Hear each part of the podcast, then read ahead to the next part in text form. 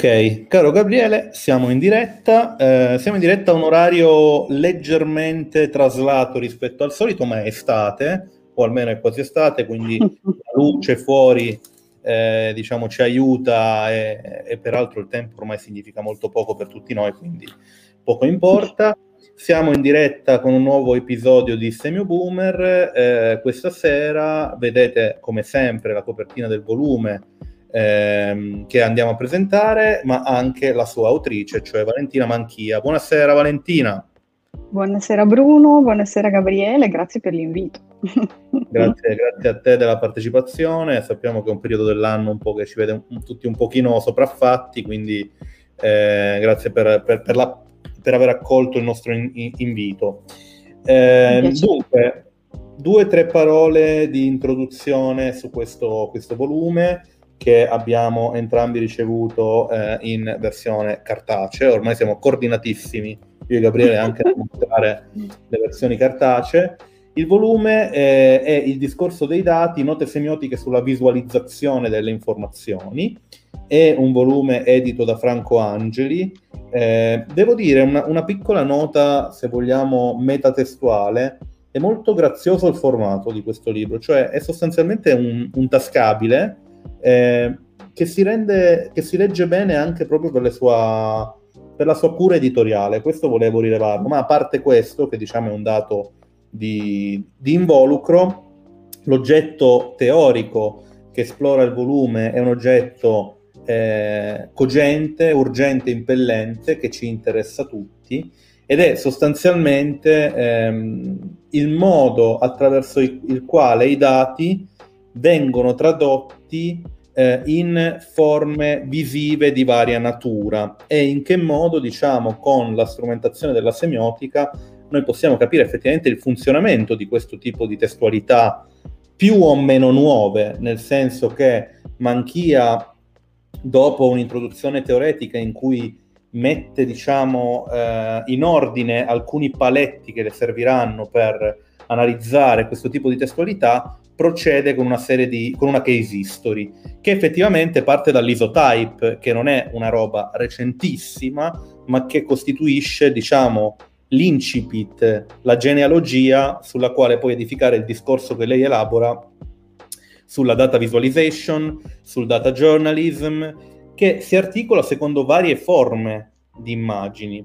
Quindi questo è un libro che parla di immagini è un libro che parla di traduzione è un libro che ci aiuta a capire anche da un punto, se vogliamo, epistemico come diciamo la rappresentazione visiva del dato sia un processo di doppia traduzione almeno.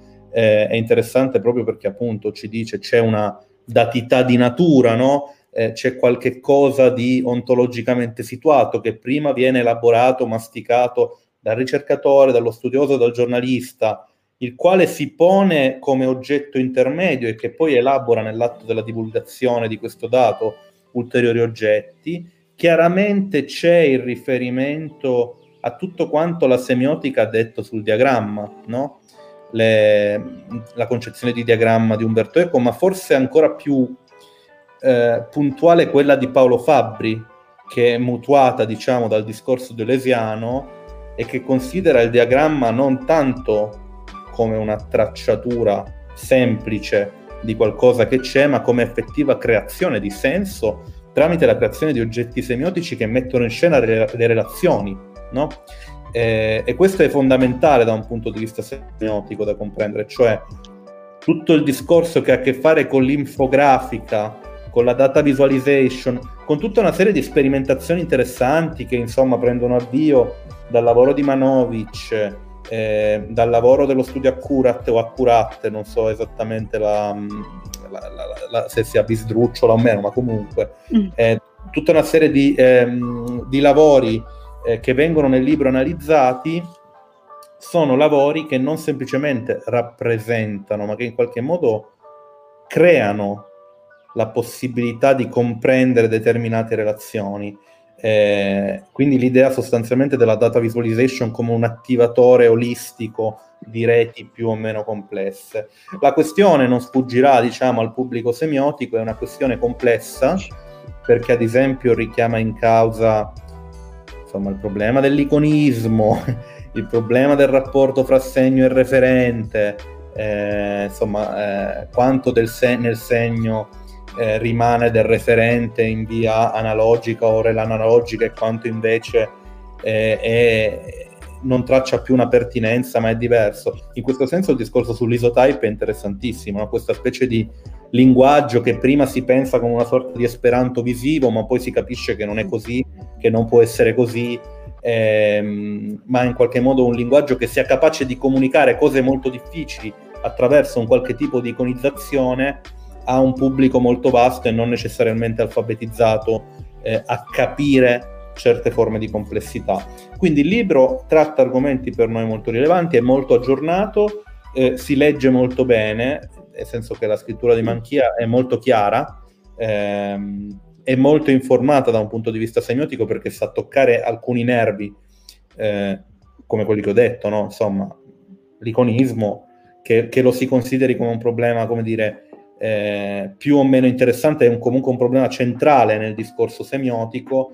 Ehm, c'è un grande interesse verso l'applicazione, quindi verso forme applicate, ehm, e quindi per questo motivo noi ci sentiamo di consigliare questo, questo volume, non necessariamente diciamo a semiotici. È vero, ogni tanto indugia anche su questioni molto tecniche, cioè il problema dell'enunciazione, ehm, in che modo queste nuove forme di, di visualizzazione contengono tracce dell'enunciatore e si rivolgono all'enunciatario, che sono diciamo questioni più tecnicamente rivolte a chi ha competenze strettamente semiotiche, ma direi che il volume è un volume, come dice diciamo, eh, il, il, paratesto della collana, che ha, che, ha, che ha, a che fare più generalmente con questioni di design della comunicazione.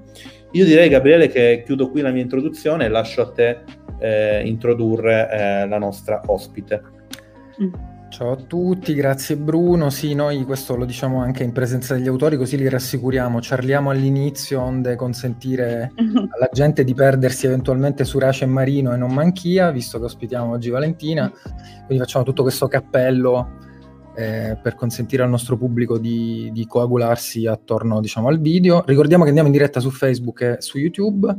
Eh, io introduco Valentina, che anche qui, come tanti che ospitiamo, è una collega, ma è anche un'amica. Ehm, quindi ci è capitato di incrociarci in vari eventi mm-hmm. semiotici, ovviamente negli ultimi tempi un po' di meno. Ehm, allora, Valentina si è laureata a Bologna con una tesi, ehm, come dire, tutorata da Maria Pio Pozzato, eh, incentrata sulla semiotica del colore e poi ha fatto il dottorato a Siena, eh, tutorata da Tarcisio, che abbiamo già ospitato qua a Semio Boomer, con una tesi intitolata Il calice d'oro e il calice di cristallo per un'analisi delle forme di figurazione in Massen. Taglio un po' quel titolo che è molto lungo. Quindi è chiaro fin da, dire, da questa fase aurorale che l'interesse di Valentina è molto, molto concentrato, molto specializzato sulla semiotica del visivo e sulle immagini. Fa parte del centro eh, di, insomma, di, ricerca semiotica eh, dedicato a Omar Calabrese, fa parte di quella che è forse l'espressione editoriale più come dire, visibile del centro, cioè la rivista Carte Semiotiche, che nasce tanti anni fa, diciamo, se non erro, alla fine degli anni Ottanta, come praticamente rivista ufficiale dell'Associazione Italiana eh, di Studi Semiotici, e poi si è un po' autonomizzata, eh, che si concentra molto sulla semiotica del visivo. Infatti nel 2015 Valentina cura eh, un volume che si chiama Immagini che fanno segno, sempre appunto per la nuova serie Annali di carte eh, carte semiotiche quindi appunto eh, articoli, saggi, interventi di vari tipi eh, fatti da Valentina sulle riviste insomma, che conosciamo e che frequentiamo da semiologi, al cui centro stanno appunto semiotica visiva, ma ehm, come dire, non solo, cioè dialogo con quelli che sono i visual studies, quindi appunto semiotica, ma Ehm, diciamo, studio del visivo in senso, in senso, più ampio, anche se sempre in una prospettiva semiotica. E mh, mm, chiudiamo questo profilo dice, dicendo dove si trova Valentina, nel senso. Eh, Valentina mm. ha tenuto e tiene tanti corsi in tanti posti diversi, se non mi perdo dei pezzi attualmente eh, ne tiene mm. al Politecnico di Milano, a Bologna e allo IAD nella sua duplice eh, faccia torinese e bolognese. Ehm, Adesso arrivo alla prima domanda che, come dire, prova ad attivare il discorso, eh, però faccio un altro micro cappello, cioè dicendo che siamo contenti di avere Valentina perché il libro è, è carinissimo, ehm, è molto utile appunto con una serie di analisi di casi di studio che poi sono oggetti teorici, ci consente di fare tante riflessioni sulla teoria e a noi, come dire, noi in quanto semio-boomer, super egoisticamente, consente di portare avanti un discorso che abbiamo già seminato eh, invitando qui a parlare Giuseppe Previtali prima, poi Lev Manovic, Michele Cometa, ovviamente Maria Giulia Dondero, Francesca Polacci e lo stesso Tarcisio. Quindi in qualche modo reintercettiamo que- tutto questo filone più squisitamente orientato al visivo, subspecie semiotica, ma anche subspecie visual studies. Allora, io adesso mi sto zitto per un poco, ma attivo il dialogo con Valentina con una domanda um, inevitabile nella sua banalità, cioè mm. ehm, poi cerchere- cercherò di chiederti delle cose teoriche che mi interessano particolarmente, ma parto ovviamente con una domanda molto generale, ehm, che, che, appunto, come diceva Bruno, in qualche modo tira in ballo il momento in cui ci troviamo. No? No, noi siamo sostanzialmente invasi da uh, immagini di qualsiasi tipo e di qualsiasi sorta, e non solo immagini, come dire, che ci arrivano prodotte in quanto immagini native, ma appunto rielaborazioni di altre forme semiotiche in forma di immagini. Eh, appunto parliamo di infografiche, di data visualization, siamo ossessionati da queste buzzword come i big data, il fatto che siamo bombardati e tempestati di informazioni in grande quantità, eccetera, eccetera. Quindi la domanda banalissima è, così finalmente, come dico sempre, facciamo sentire la voce della, della, dell'autore, dell'autrice che abbiamo, che abbiamo invitato, mm-hmm. eh, qual è il senso di affrontare di petto un tema così grande è così invasivo, cioè che pervade veramente tutta la, la comunicazione e direi più in generale ancora la cultura contemporanea.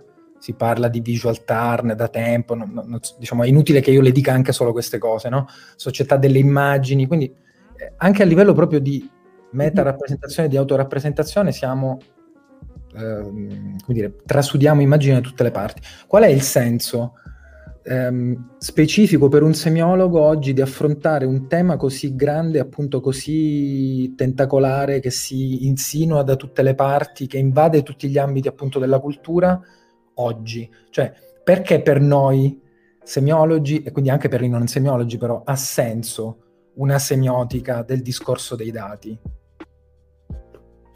Grazie intanto a entrambi, sia Bruno che a Gabriele, per le introduzioni, ma entro subito nella domanda di Gabriele che è molto eh, generale ma ovviamente capitale, quindi diciamo che partiamo subito con una domanda eh, importante. Eh, perché eh, è importante farlo? Beh, eh, risponderei dicendo che prima di tutto è urgente farlo, perché comunque questi oggetti sono dovunque e questi oggetti comunque convocano delle riflessioni su di essi, sul modo di comunicare attraverso anche queste forme che sono immagini, ma a dire il vero non proprio come quelle che conosciamo, ed è tanto più urgente quanto più tendiamo quasi a non vedere queste forme visive. Ovvero la mia impressione è che adesso in realtà il panorama sta cambiando, poi magari ne parleremo meglio più avanti. La mia impressione è che in generale quando si tende a parlare di visualizzazione di dati si finisce per eliminare il fatto che ci sia una visualizzazione, che ci sia un artefatto visivo che si prenda in carico i dati e ci si illude di avere direttamente a che fare con i dati. No? Ne sono un esempio anche nel discorso corrente, sentiamo continuamente, eh, andiamo a vedere i dati, cosa dicono i dati, eh, i dati di questo e questo fenomeno riportano che, insomma, ci dimentichiamo che senza queste forme di ostensione, diciamo così, eh, di, poi un, di un discorso complesso, non solo di singoli dati, noi riusciamo a capire qualcosa di quegli elementi altrimenti imperscrutabili. Quindi mi sembra urgente eh, fermarsi eh, a, mettere il dito da semiologi, ma non solo, sul fatto che sono oggetti complessi che tendiamo a non vedere. Eh, io nel libro parlo molto di trasparenza, forse anche troppo, nel senso che inizio a parlarne dall'inizio, continuo a parlarne per mh, tutti i saggi, ma eh, al di là dell'ossessione che magari mi lega a questo tema, è perché eh, credo sia un po' la parola chiave di tutte queste visioni dei dati come immediate e come eh, fondamentalmente quasi inutili da guardare. No? Noi abbiamo accesso ai dati immediatamente. In realtà eh, il modo in cui noi vediamo i dati fa problema, quindi per questo secondo me eh, bisogna fermare la corsa a, a che ci porta a credere di aderire direttamente ai dati, a questa presunta conoscenza di questi presunti puri dati, e invece tornare all'artefatto eh, visivo, all'artefatto eh, comunicativo. Eh, di questo ci sono già tante spie eh, disseminate, di questa tendenza all'adesione e alla trasparenza. Nel libro si parla tanto anche di information design e quindi delle teorie legate proprio alla visualizzazione e allo studio di una forma visiva per le informazioni e andando a leggere questa letteratura ci si rende conto che è tutto progettato per essere più funzionale possibile. No? C'è una risposta stimolo visivo e risposta immediata, diciamo dal punto di vista della significazione, ovviamente nell'idea che si fa l'information design più funzionalista. No? Quindi c'è un elemento visivo e adesso è eh, immediatamente collegata uh, un'informazione o un contenuto. Uh, semioticamente parlando possiamo pensarla come all'epoca della teoria dei codici più, più pura, no? c'è un elemento che, al quale eh, ne corrisponde immediatamente un altro, ma sappiamo bene che appunto le cose sono molto più complesse di così. Quindi da un lato questo tema uh, serpeggia, uh, magari non se ne parla, non, se ne, non, non, è tematizzato, ma serpeggia nella letteratura del design dell'informazione, d'altro canto è evidente che ai dati siamo sempre più asserviti. Eh, cito non un, dire, una, un caposaldo scientifico, ma uno forse dei teorici più mainstream adesso, che è Harari, e Harari stesso parla tantissimo di dataismo, no? in, quella, uh, in quel, come dire, il libro monumentale che Homo Sapiens, se non ricordo male, ne parla proprio lì, parla tantissimo di, quasi di religione dei dati, no? è qualcosa di talmente... Uh, come posso dire, più che iconico, non, non, non, non lo dico in senso semiotico, ma in, in Uh, generalista uh, che non ci resta che aderire a questi presunti dati. Ecco, secondo me è urgente, magari chiudo questa lunghissima risposta, occuparsene proprio perché ci sono tutti questi sottotesti e ci sono tutti questi discorsi impliciti sull'immediatezza dei dati. A me invece interessa uh, il modo in cui veniamo a conoscenza di queste che possono informazioni complesse. Mi fermo qui, altrimenti rischio di parlare per giorni e invece rilancio a voi. Vabbè, ti, insomma, hai, hai aperto tante piste. Diciamo che secondo me questo libro si snoda appunto su tre grandi cardini che sono il primo il grande tema della visualizzazione che è una cosa che noi diamo per scontata, ma che scontata non è. Cioè, intanto definire che cosa voglia dire visualizzazione e poi anche interrogarsi sulla, come dire, sulla socio-semiotica che sta alla base di una società che abbia bisogno di visualizzare i dati per capirli.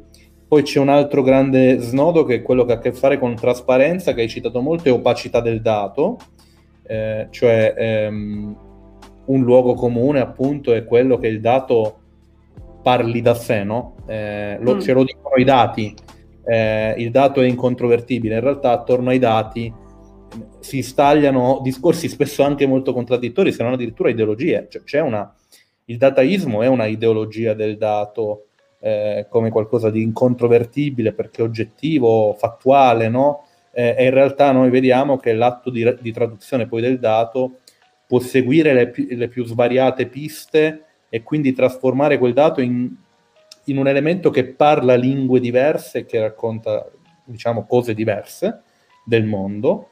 E un terzo, secondo me, grande eh, mito che sfata eh, questo volume è che le infografiche e, e tutto quello che dall'infografica nasce, quindi tutti gli esercizi di data visualization, siano necessariamente delle semplificazioni detto in, nel, nel, nel, più de, de, de, nelle più deteriori delle accezioni, e cioè eh, è vero, le, le, la data visualization prende insiemi complessi di dati e li traduce in qualche modo, ma il risultato non è mai qualcosa di semplice, perché tu fai ben capire che in realtà una, un'operazione di data visualization stimola, innesca molteplici possibilità interpretative. Gli esempi a cui ti, tu ti riferisci sono tali perché mh, cioè sono utili perché ci fanno capire che attorno a una singola immagine, un, a una singola infografica come immagine complessiva,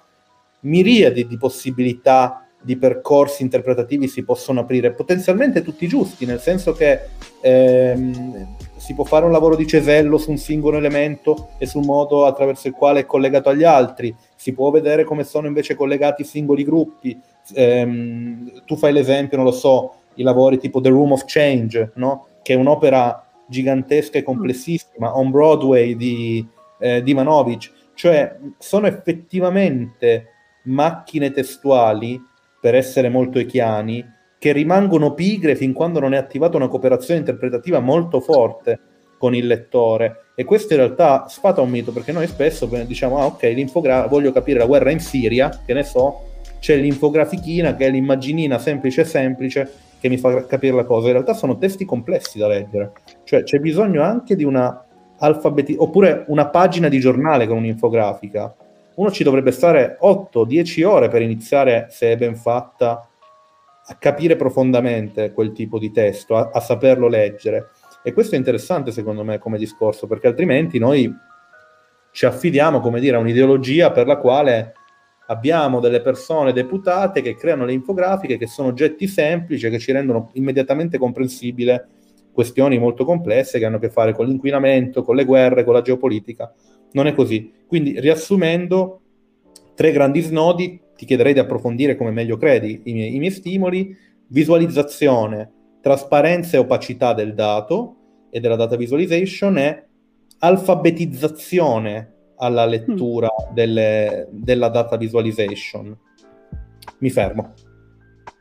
Grazie mille, grazie mille Bruno, ottimo, ottimo ehm, elenco, devo dire, di spunti di, di, riflessione. Infatti prendevo un po' di appunti per eh, recuperare eh, appigli da cui, da cui partire. Eh, sì, eh, visualizzazione, infatti cosa sia visualizzazione è uno dei temi cui, su cui lavoro eh, da parecchio tempo. Un piccolo piccolo mh, inciso, adesso abbiamo l'urgenza di occuparci di dati, ma io a dire il vero ho questo interesse ormai da una decina d'anni, quindi una decina d'anni che lavoro sul tema della visualizzazione, sul tema eh, della visualizzazione dei dati nello specifico, ma sì, eh, ancora devo mettere a fuoco, spero di continuare proprio a farlo, mm, come descrivere efficacemente questo che è un vero e proprio processo, quello di, di visualizzazione. Di solito siamo molto più um, inclini a muoverci nei territori della rappresentazione, quindi il modo in cui le immagini eh, classicamente si pongono, ma eh, non abbiamo ancora tantissimi strumenti per affrontare quello che è proprio un vero e proprio processo. Eh, nel libro cerco di crearmi un po' di strumenti eh, proprio andando a costruire tutta una serie di tasselli teorici che secondo me si intersecano bene tra, tra di loro. Li avete già riepilogati eh, benissimo eh, all'inizio. Eh, aggiungo forse insieme a, um, vediamo, uh, a Fabri naturalmente a Eco, aggiungo anche alla Tour, ma soprattutto Bastide, che secondo me François Bastide ha un ruolo chiave, un ruolo cerniera nel mettere insieme la riflessione sul discorso scientifico, la riflessione semiotica, forse anche per questo suo doppio sguardo, ahimè, che ha avuto poco modo, mh, poco tempo per esercitarsi, visto che è mancata così giovane, ma questo doppio sguardo tra mh, hard science e soft science, diciamo così, tra scienze uh, umane, disumani, come avrebbe detto Fabri, e scienze dure, quindi questo suo essere biologa e semiologa è un'utilissima cerniera proprio per parlare di questi processi di visualizzazione. Infatti sì, c'è tanto da, da lavorare, ma credo che forse uno dei concetti più, più interessanti che riprendo in pieno da, da Bastide sia quello del ruolo chiave del dispositivo di visualizzazione e, e, come visualizzazione non sia solo la parte terminale di questa catena di, di step che portano all'output visivo, ma come il dispositivo di visualizzazione agisca a monte, quindi sin dal momento in cui c'è un'operazione di ehm, raccolta dei dati, c'è già l'opera, la messa in opera di un dispositivo di visualizzazione, nel senso che non potremmo conoscere, non potremmo vedere nulla di quella realtà eh, se non ci fossero gli strumenti categoriali dello,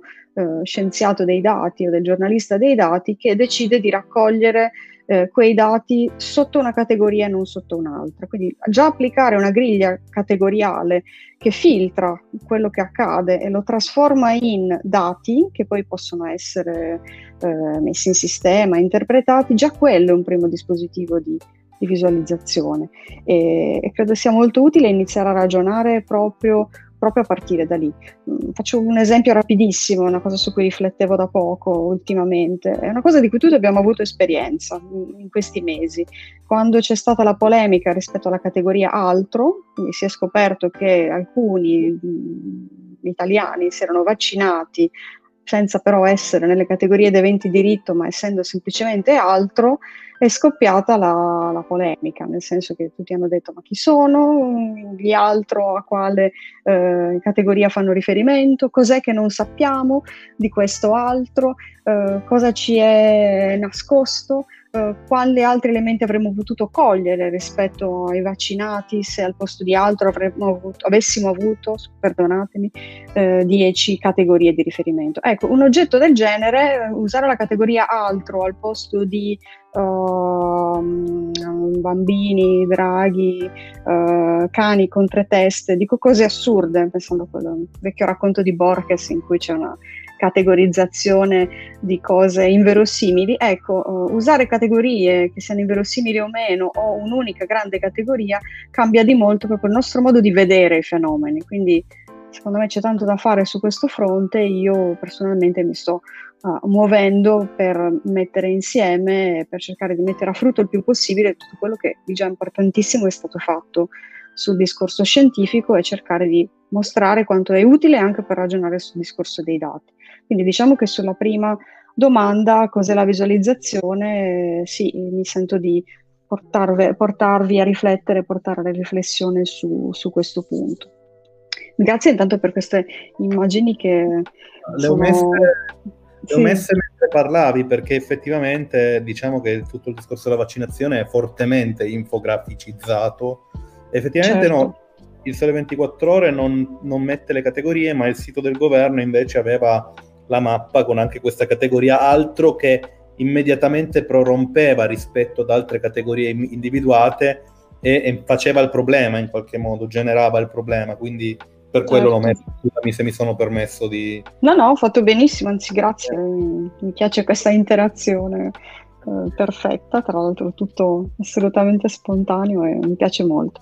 Quindi sì, diciamo che su visualizzazione per ora mi fermerei qui. Eh, passo al secondo punto che tu evidenziavi Bruno, quindi eh, il fatto che anche queste due categorie mm, circolino nel volume, ovviamente una è trasparenza di cui ho già un po' iniziato a parlare, l'altra naturalmente naturalmente opacità. Ah, naturalmente dietro questa dicotomia, questa differenza che ovviamente è importantissima per noi semiologi, c'è Maren. Quindi il mio riferimento qui è alla semiotica uh, del visivo di, di Louis Marin, ma uh, soprattutto al modo in cui Maren ha mobilitato attraverso queste due categorie una sorta di doppio sguardo sugli oggetti visivi che è utilissimo, non solo se si guarda Philippe de Champagne naturalmente, ma anche e soprattutto se guardiamo a oggetti complessi. Quindi la capacità di tenere insieme eh, sia il livello della um, presentazione che quello della rappresentazione, come dice eh, Maron, è fondamentale in questi, in questi oggetti. Eh, trasparenza sì, è importante perché fondamentalmente eh, tutti gli oggetti di questo tipo sembrano appoggiarsi a una sorta di retorica della trasparenza, quindi ci, ci proponiamo di essere quanto più possibile leggibili, immediati e diretti e come tale ci, ci interpreterete, no? sembrano dire ai nostri, ai nostri lettori. Invece riportare l'attenzione sull'opacità e quindi su eh, sul modo specifico in cui quel qualcosa significa è fondamentale.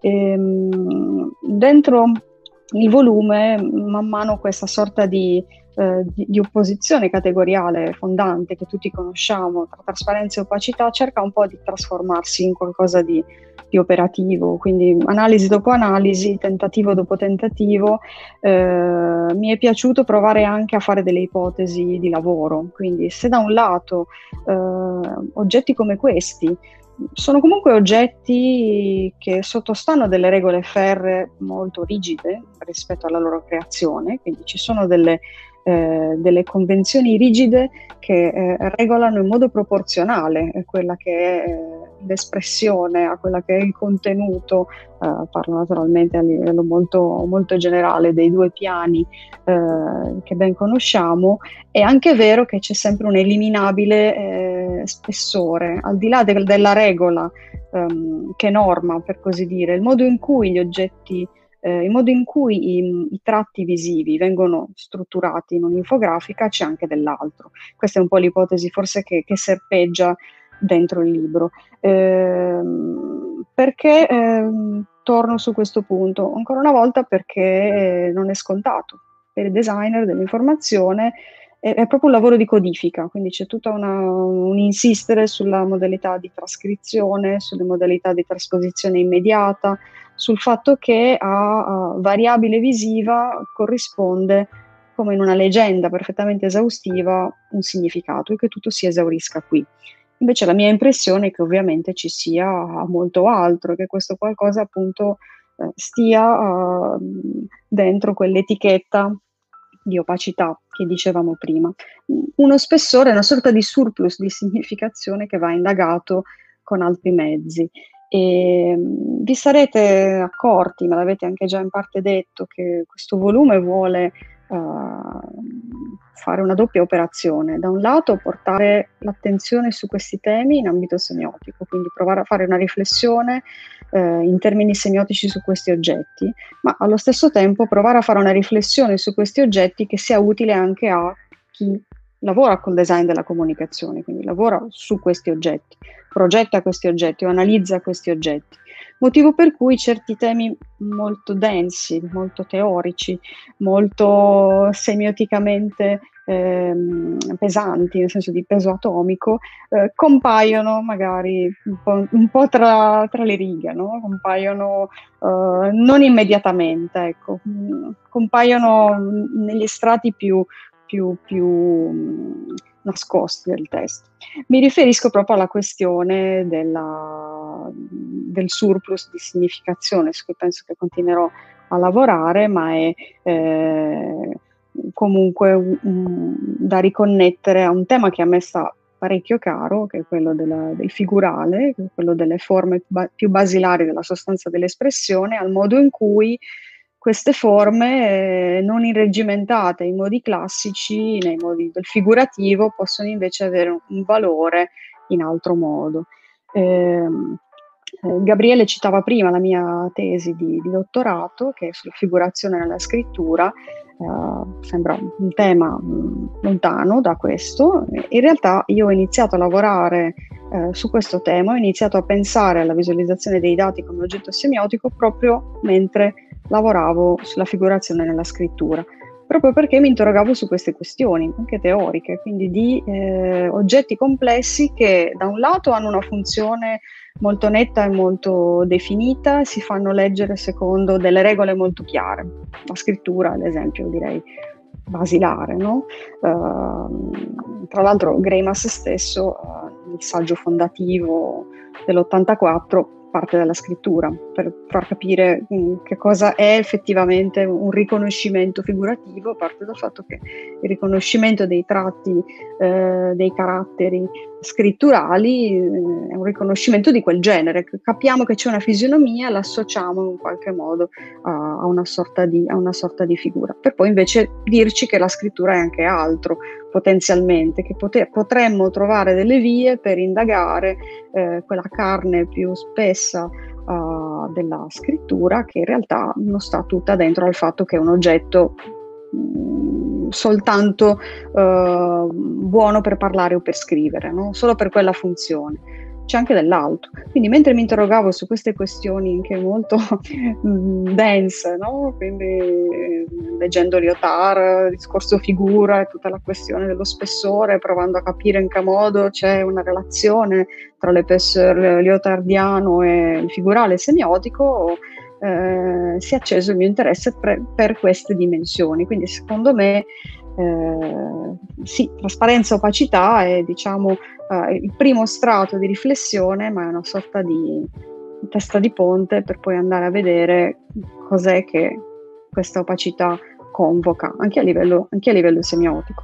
Eh, il designer dell'informazione, il design dell'informazione invece è molto più affezionato alla vecchia versione, per cui c'è un, alla modalità leggenda, diciamo così, a, a, elemento corrisponde significato, mentre per noi che invece ci interessiamo di significazione, guardare agli oggetti complessi in questo modo può essere senz'altro, eh, senz'altro utile. E mi sono dilungata tantissimo, ma non ho dimenticato il terzo punto, semplicemente perché ho preso appunti eh, di queste domande molto dense e interessanti che mi state facendo. E, Bruno diceva mh, mm, l'importanza di uh, capire che questi oggetti sono macchine pigre e anche molto pigre certe volte, che quindi schiacciamo l'infografica sulla semplificazione, in realtà esistono oggetti anche molto molto molto complessi. E, mm, sono assolutamente d'accordo.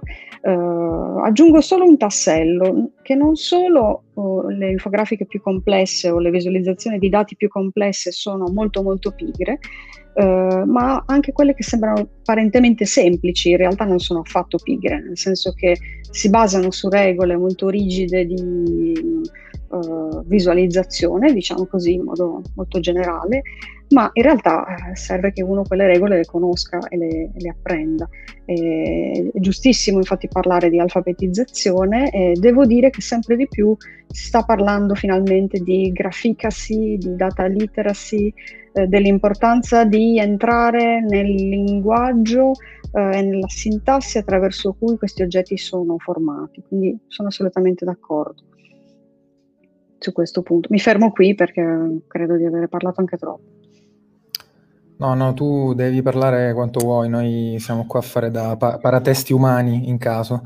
Ehm, allora, io mi sono segnato già prima troppe cose, quindi cerco di sfrondare selvaggiamente e quindi salto di palo in frasca, perché se no non mi raccapezzo. Ehm, ma soprattutto le cose che, che, avete detto tu e Bruno mi hanno fatto pensare ad altre cose ancora, quindi cerco di, ipersintetizzare tutto.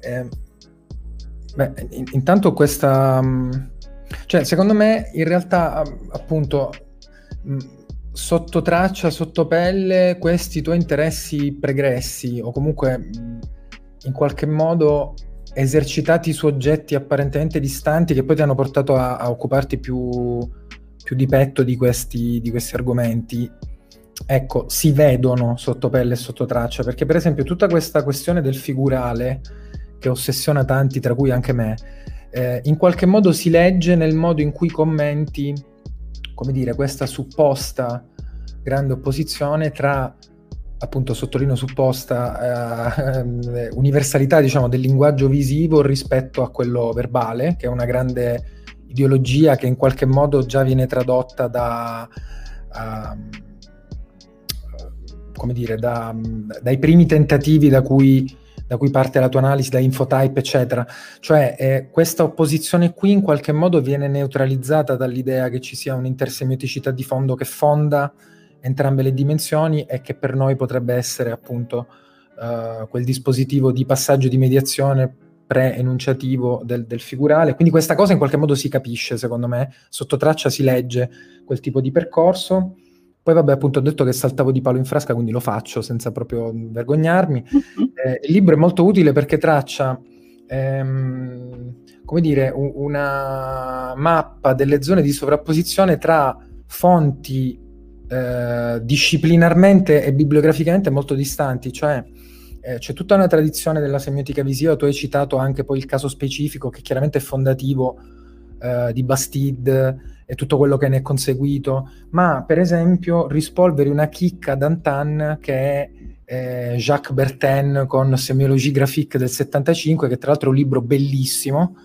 ehm, e che io sinceramente non avevo praticamente mai visto citato prima e che mi sembra invece fondamentale proprio però nell'ottica di una semiotica del visivo ancora molto codicale, no? ancora molto orientata a delle griglie mm. rigide in cui ad un elemento ne corrisponde un altro, eh, anche se poi, come dire, le categorie create da lui hanno avuto una ricchezza tale che sono arrivate anche fino a noi e sono ancora operativizzabili, però insomma mi sembra una chicca ehm, mm. come, come, riferimento. E invece riprendo un'altra cosa che avete detto adesso e vedo di formulare una proto domanda, un abbozzo di domanda, perché mi, mi sono segnato troppe cose, ma non è il caso di, come dire, di di indugiare in uh, pippe tutte mie, cioè non è il caso. Um, mm. a- abbiamo parlato di macchina pigra e del fatto che effettivamente queste infografiche che dovrebbero essere la semplificazione di temi complessi già a partire dall'assunzione anche lì ideologica che subspecie visiva una cosa sia più comprensibile che a livello discorsivo o a livello numerico, no? Questa è un'ideologia. Eh, molto precisa. Mm. Infatti tutto il discorso di opacità e trasparenza, tutto il discorso della supposta oggettività delle immagini che traducono dati va a parare per... in quella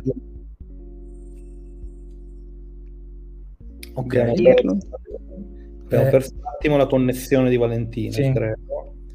Valentina, con, se ci senti con i tuoi tempi, tranquilla, quando sei pronta ce lo dici. È un po' freezed, sì. Eravamo, eravamo presi da questa roba dell'ideologia, del visivo, siamo stati subito colpiti con l'ideologia del tecnologico. Esatto. Non so se Valentina ci sente, in caso forse potrebbe provare anche ad uscire e rientrare. Sì, forse è la cosa migliore. Magari glielo scriviamo, aspetta, aspetta che... Intanto io... Eh, ma da qui posso fare poco, cioè posso fare così. Eh... Vediamo... Beh, il bello della diretta. Comunque allora a questo punto io prendo tempo, scusami Bruno, mentre, no. mentre Vai. Sì, prendi tempo pure, volevo solo dire che eh, è interessante secondo me che qualcuno dica chiaramente che bisogna tentare di mettere a dialogo il figurale come lo intende Lyotard con il figurale come inteso da... Valentina, sei di nuovo fra noi? Sono tornata, ma stavo giusto dicendo che ahimè ho perso la, la, la seconda domanda di Gabriele, ahimè. Quindi ah, ma tanto Gabriele, piacerebbe Gabriele. ripercorrerla. Voi nel frattempo siete andati avanti, giustamente. No, no, no, non ti preoccupare. no, ma riprendo, riprendo al volo, riprendo al volo. Sì, comunque Bruno, certo, tutta la questione del figurale è cruciale, andrebbe ricostruita nelle sue diverse accezioni. È un no, lavoro... perché spesso in semiotica tutta la parte liotardiana viene come dire eh, quello è un altro tipo di figurale, un'altra cosa, è un'altra accezione. Cioè, Auerbach, e eh, vabbè, ma quello è Auerbach, non so. Eh, partiamo da Gray Massi. Invece, secondo me, il discorso sul figurale deve tenere a mente il fatto che le varie idee di figurale hanno qualche tipo di filologico. Anche io ne, ci ho un po' lavorato, ma lasciamo stare, vai tu, scusami. Sì, però c'è un po' una dicotomia da una parte e un'intersemioticità dall'altra, ma andiamo al succo della domanda che volevo fare a Valentina partendo dagli spunti che avete tirato sì. fuori voi, cioè eh, la questione della macchina pigra è molto interessante e molto vera perché c'è tutta questa ideologia dell'immediatezza che non è assolutamente tale. Parto da uno spunto aneddotico anche per alleggerire rispetto al fatto che parliamo di figurale, di Lyotard, riportiamoci nella bagarre dei social finalmente. No, vabbè, in realtà scherzo. Ricordo però uno status molto polemico, molto diver- divertente di qualche anno fa di Giovanni Anceschi, che se la pigliava, adesso non ricordo il dettaglio, però comunque se la pigliava contro alcune infografiche che secondo lui erano completamente mm. controintuitive e insomma non funzionavano. Tutto ciò, Valentina, questo spunto così eh, eh, un po' random, ma in realtà pertinente, per chiederti in qualche modo alcuni degli elementi squisitamente semiotici che tu tiri in ballo attraversando tutta una serie di opposizioni di fondo con cui appunto problematizzi alcune cose che magari chi in quest'ambito ci lavora di mestiere dà per scontate, perché alla fine è un po' questa la faccenda, cioè denaturalizzare tutta una serie di automatismi che passano da qui, arrivano qui e trasformano tutto in visivo, no? E questa secondo me è un'operazione interessante, ma appunto con questa operazione tu dai secondo me degli strumenti per trasformare mh, altra annosa questione, per esempio omologa nell'ambito della semiotica della musica, la teoria semiotica è in potenziale strumento di critica, critica nel senso della critica letteraria o della critica d'arte o della critica del graphic design, cioè in qualche modo è suggerito che ehm, alcuni elementi di pertinenza più o meno presenti all'interno, per esempio, di un'infografica o di una rappresentazione, di, una, di un elemento di data visuale, visualization, possano effettivamente rendere eh, problematica la lettura, la ricezione di quella cosa lì e quindi in qualche modo no, si tira sempre in ballo la categoria del bad design. Mm. Questa cosa secondo me è vera anche per le infografiche, appunto mi rifacevo a quell'aneddoto di Anceschi per questo motivo, cioè un'infografica complessa che fa vincere la forma sulla funzione per riprendere una vecchia sorpassata dicotomia del design è, è totalmente dalla parte come dire, di una, di una, semiotica del messaggio poetico, ma totalmente al di là di una semiotica della ricezione felice, no? della sovrapposizione di codice in, in ingresso e in uscita. Cioè, ehm, non si dà effettivamente quasi come categoria semiotica questa parola che io scopro leggendoti, che è chart junk, cioè il fatto che non ci si capisce una mazza in alcune di queste produzioni visive. Ripeto, mi sono poi allungato, però il succo è in, que- in, questo modo, in qualche modo, la semiotica non si può configurare come una guida per esprimere giudizi in qualche modo di merito e di valore rispetto a una produzione visiva. So che è un ambito un po' tricky, problematico, però secondo me è un ambito molto interessante, cioè noi siamo in qualche modo in grado, eh, stante o meno la presenza di certi elementi e di certe, come dire, ergonomie di senso che questi dispositivi visivi porgono a chi ce li ha davanti, a del bel o del cattivo quindi del fatto bene o del fatto male design. Non so come la pensi tu da questo punto di vista. Sì, grazie, grazie Gabriele, no? così entriamo un po' anche nel, in questioni un po' più concrete. Secondo me sì, cioè, il mio pensiero è che la semiotica possa essere utile per capire meglio in modo più consapevole, mi piace dire, come questi oggetti funzionano.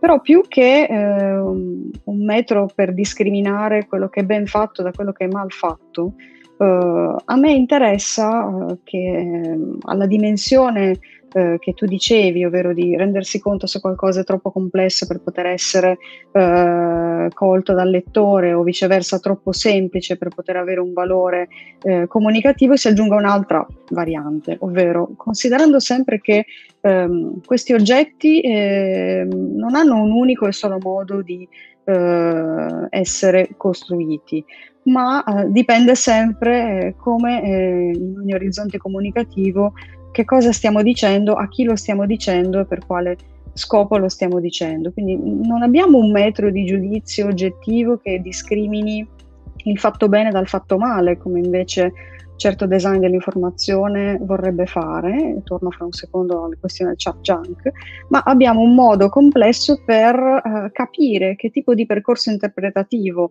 è implicito in un'infografica complessa per volontà di chi l'ha costruita e, e capire allo stesso modo a chi si rivolge, no? a quale tipo di lettore si rivolge e eh, sì, valutare se eh, tutto questo funziona bene o funziona male, ma non in astratto, ma nel, nel, concreto della situazione comunicativa. Una cosa che, un esercizio che faccio spesso anche con i miei studenti è proprio quello, quindi di sintonizzarsi non solo su quello che si dice o su come lo si dice, ma anche su a, a chi si sta dicendo qualcosa, cioè iniziare a lavorare sui generi mm, delle, anche di questi oggetti, come si lavora sui generi testuali. Questo lo dico perché sì, è vero che chap junk è una parola interessante, ma è un po', come dire, un po' manichea, no? eh, Tafti nel pieno di quell'orientamento funzionalista che abbiamo descritto prima e usa la parola char junk per, non per i grafici molto complessi e molto astratti che comunicano molte informazioni, ma il contrario, cioè lo usa per quelli che hanno una grande accozzaglia di elementi visivi e magari comunicano una informazione. Tant'è che una delle fisse classiche di Tufti è la questione del rapporto inchiostro-dati. Quindi, secondo il design dell'informazione puramente funzionalista, un'infografica è tanto più perfetta quanto più ottimizza le risorse che ha, quindi quanti più dati riesce a comunicare con il numero minore di mezzi visivi. Ora, questo regge se pensiamo solo a una lettura puramente informazionale, come provo a chiamarla io nel libro, quindi se vogliamo tirare le somme degli elementi visivi che sono usati per mm, comunicare una data informazione, ma non regge più se allarghiamo l'orizzonte a una complessità dell'oggetto comunicativo. Eh, quindi secondo me la posta in gioco è ancora più alta, quindi non avere uno strumento che dica char junk oppure grafico utile, ma avere uno strumento che sia in grado di cogliere tutte le, le tracce enunciative, possiamo dire, perché comunque il nostro contesto finalmente ci consente di poter esplicitare un po' di semiotica, e tutte le tracce che eh, chi ha prodotto quel determinato oggetto ha lasciato. Mostravate prima The Room of Change, ne abbiamo anche già parlato prima di, di Accurate, e quello secondo me è un esempio molto interessante che mostra come pure in un modo così astratto di visualizzare una grande quantità di informazioni eh, ci sia l'insistito mh, eh, non ricorso, perché ovviamente le tracce enunciative ci sono sempre, ci sia eh, l'insistita esibizione di queste tracce del tentativo di mettersi in contatto con chi, con chi le leggerà. Quindi non c'è solo una... Uh, una codifica punto per punto, ma c'è una, un tentativo di fare del lettore un coenunciatore. Quindi eh, attivamente eh, mettiti da questa parte, da questa prospettiva e trasforma questo grande arazzo da esperienza visiva a esperienza comunicativa. Quindi sì, secondo me la posta in gioco è ancora più alta di così, perché ora come ora non è solo questione di codifica perfetta, non è solo questione di, di trascrizione, parola che Bertin amava molto, eh, non è solo ricalco uno a uno quello che c'è tramite strumenti visivi, ma è qualcosa d'altro, anche perché questi oggetti sono sempre più complessi e secondo me dobbiamo trovare strumenti per, um, per affrontare la complessità. Due parole su Bertin. Libro interessantissimo ed estremamente fondativo, però sempre in quell'orizzonte, il vecchio orizzonte dei codici, della teoria informazionale, del rapporto tra la semiotica prima maniera. Ecco, il paradosso è che magari noi non leggiamo più Bertin, ovviamente, perché siamo andati anche oltre, ma gli information designer lo conoscono molto bene, quindi troverete citato dappertutto, da chiunque. Eh, nella maggior parte dei testi che io cito di, di questa letteratura, Bertin è una presenza costante proprio perché effettivamente ha messo a punto una grammatica delle variabili visive. Ah, bella questa edizione, non la conoscevo. Eh, una grammatica delle variabili visive molto stringente e molto efficace. Però non si va oltre questa dimensione, mentre invece, secondo me, ci sono tante opportunità per poter guardare a questi fenomeni in modo, in modo più complesso. Bruno, se posso aggiungere una parola. Vai.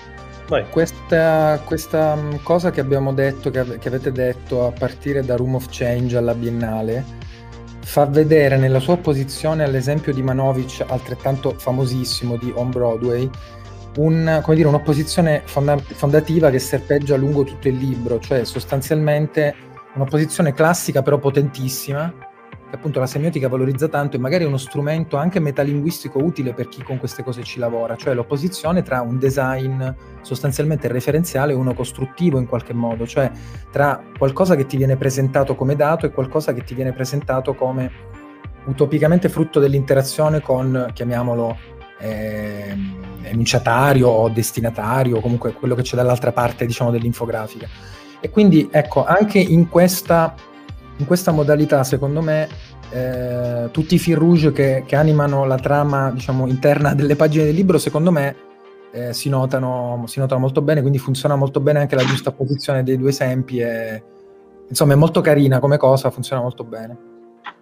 Aggiungo eh, che adesso purtroppo il tempo è tiranno, ma c'è un'ulteriore scintilla, secondo me, che è rilevante in questo libro, che ha a che fare anche con diciamo, la, la linea estetica che poi eh, soggiace a questo tipo di rappresentazioni, nel senso che una, c'è una fetta di data visualization che non, non, soltanto visualizza ma anche fa arte attorno alle visualizzazioni del dato. Viene fatto un esempio secondo me esatto, proprio quello che stai mostrando mm. tu, eh, Portraits of Power, Alejandro Almaras, ehm, che secondo me è molto interessante perché tra l'altro introduce come dire, il tema del discorso fotografico, eh, rimette in gioco l'antica tricotomia persiana fra eh, simbolo, icona indice, dicendoci la fotografia è pensata come indice, eppure probabilmente questo tipo di categoria è carente nel descriverne le potenzialità semiotiche, eccetera, e in qualche modo quelle portraits of power sono al contempo opere d'arte, ma anche eh, visual information, no? Hanno questa doppia anima e quindi il libro di Manchia ci aiuta anche, diciamo, a, ad aprire questa ulteriore pista, no? Una estetica della data visualization e, e funzionale anche a un discorso del genere. Eh, Valentina, non so se sei d'accordo o meno, siamo in chiusura, ma ti lascio comunque chiosare su questo tema. Grazie, grazie a entrambi. Sì, sono assolutamente d'accordo e volevo riprendere veramente molto in breve sia quello che diceva Gabriele che quello che dicevi tu ora Bruno, ovvero che sì, non c'è solo design referenziale ma anche design costruttivo, eh, posso, posso, dire, aggiungere così un po, di, un po' di tasselli, che se il design dell'informazione classico ha quell'impostazione di cui abbiamo già parlato, sempre più spesso e sempre più di frequente stanno nascendo nuovi orientamenti anche nel design della comunicazione che proprio uh, iniziano a ragionare in questo modo, quindi propongono il designer e l'opera progettuale in modo attivo e non per questo uh, il concetto di, cioè, e anche per questo il concetto di traduzione diventa un concetto chiave, quindi il designer come traduttore, come costruttore di eh, un oggetto di arrivo che non è l'oggetto di partenza ma è qualcosa uh, che ovviamente da, da, cui si riparte ma che viene sviluppato e che sviluppa in modo molto più complesso, quindi maggiore consapevolezza progettuale e maggiore eh, responsabilità del designer. Uh, ho la fortuna di appunto insegnare oltre che um, IAD, Unibo e ISIA di Urbino anche al Politecnico di Milano e proprio lì al Politecnico stanno emergendo molte riflessioni proprio intorno al concetto di traduzione, questo sia dal punto di vista semiotico, anche Salvatore Zingale per esempio se ne sta occupando da anni, anche da prima di me, anche su altri fronti, e eh, soprattutto anche i designer e i progettisti ne parlano e se ne occupano e quindi sta nascendo un, un dialogo molto interessante tra semiotica e design dell'informazione, quindi chi lavora al Politecnico sa che ci sono già questi germi di una progettazione più consapevole, più orientata che ha forme non solo funzionali e basta, ma anche estetiche, come, come diceva Bruno. Quindi si esplorano piste estremamente interessanti, si fa infopoesia addirittura anche al Politecnico di Milano, sempre per recitare Salvatore, ma Zingale e i suoi lavori, se cercate queste parole troverete senz'altro del materiale. Quindi c'è eh, effettivamente sì la possibilità di guardare la complessità di questi oggetti e al modo in cui si va verso forme estetiche, non nel senso deteriore che il design eh, dell'informazione più classico intenderebbe, ma nel senso denso che possiamo intendere noi, quindi oggetti che al contempo veicolano informazioni, ma sono comunque artefatti comunicativi complessi che eh, creano un engagement, per usare una parola non semiotica, con chi sta dall'altra parte e hanno effetti di senso che invece noi possiamo cogliere e analizzare in modo complesso. Grazie, direi che abbiamo fatto un, un lavoro proprio svizzero, nel senso che abbiamo chiuso alle 19. Io credo che comunque in un'ora di tempo abbiamo ampiamente discusso dei temi del volume e speriamo Valentina di avergli reso l'onore che merita eh, mi fa comunque piacere rimostrarlo al nostro eh, bene amato pubblico. Eccolo qui, eh, abbiamo presentato assieme all'autrice il discorso dei dati, note semiotiche sulla visualizzazione delle informazioni, edito per Franco Angeli. Eh, non sto a dire più nient'altro, ma ripeto, è sostanzialmente un bel libro. Eh, abbiamo visto quante eh, prospettive apre in maniera molto feconda e sicuramente intercettando questioni che ci trascineremo a press per, per, i decenni a venire, quindi bene che ci sia del solido lavoro eh, semiotico per iniziare a capirle un pochino meglio e non soltanto a subirle. Grazie mm. Valentina. Grazie eh, a voi, grazie a tutti. Grazie mille per aver partecipato. Noi ci vediamo la prossima settimana, caro Gabriele, con, se, correggimi se sbaglio, Francisco Sedda e Paolo Sorrentino che connessi presumibilmente dalla selvaggia Sardegna, si parleranno non a caso di isole e, e quindi niente, e noi ascolteremo con grande attenzione come ogni settimana. Valentina, stai bene e a tutti quanti un caro saluto e eh, ci vediamo la settimana prossima. Anche Bacio. a voi, grazie mille, un abbraccio. Bye bye.